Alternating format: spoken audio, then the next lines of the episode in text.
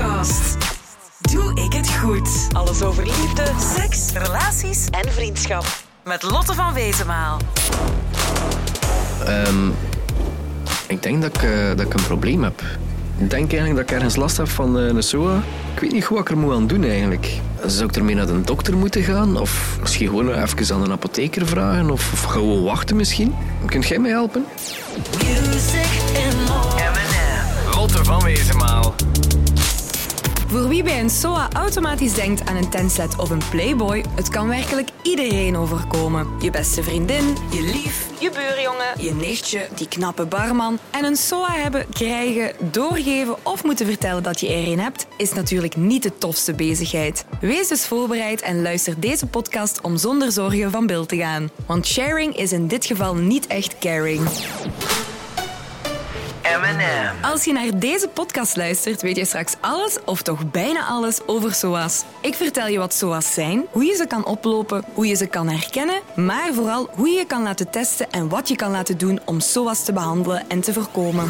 Wat is een SOA en hoe ziet dat eruit? Een SOA staat voor een seksueel overdraagbare aandoening. Dus simpel, een aandoening die je kan krijgen via seksueel contact. Maar vooral bij onbeschermde seks, dus seks zonder condoom. Maar sommige SOA's kan je ook oplopen via contact met bloed, via gemeenschappelijk gebruik van linnengoed of tijdens de zwangerschap, bevalling of borstvoeding. Er zijn heel wat verschillende soorten SOA's met elk een veroorzaker. Een bacterie, een insect of een parasiet. En al die SOA's hebben ook nog eens andere typische symptomen. Jammer genoeg weet je ook niet altijd dat je besmet bent met een SOA. Want er bestaan SOA's die geen of onduidelijke symptomen geven. Gelukkig zijn er wel een aantal signalen die erop kunnen wijzen dat je besmet bent. En die kunnen soms pas opduiken na dagen, weken tot zelfs maanden nadat je onbeschermde seks hebt gehad. Zweertjes, vratjes of blaasjes aan je mond of intieme delen, pijnlijk. Een witte of geelgroene afscheiding uit je vagina, penis of anus. Eeuw. Een slecht ruikende afscheiding uit je vagina.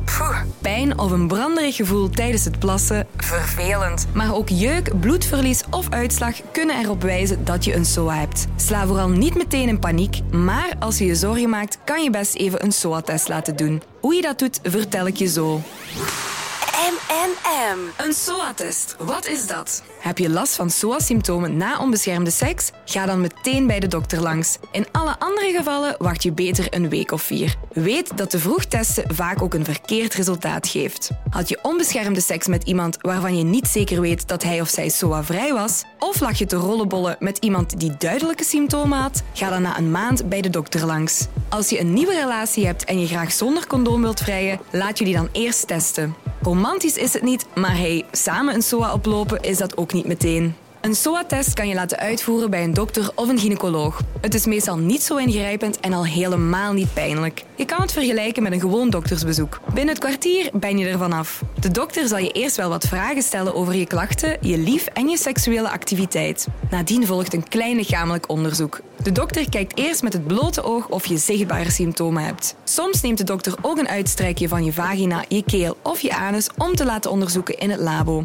Het komt ook wel eens voor dat de dokter bloed prikt of een urinestaal vraagt. Ook die stalen gaan naar het labo. Na ongeveer een week krijg je het resultaat van je onderzoek. Een SOA-test kost ongeveer 20 euro voor het doktersbezoek, waarvan het ziekenfonds een deel terugbetaalt. Je moet ook de labokosten betalen, maar echt duur wordt het nooit. Ben je bang dat je dokter aan je ouders verklapt waarom jij op consultatie kwam? Relax, dat mag niet. Lang leven het beroepsgeheim. Of dat je moeder de factuur van het labo toevallig opent, ook dat kan je regelen.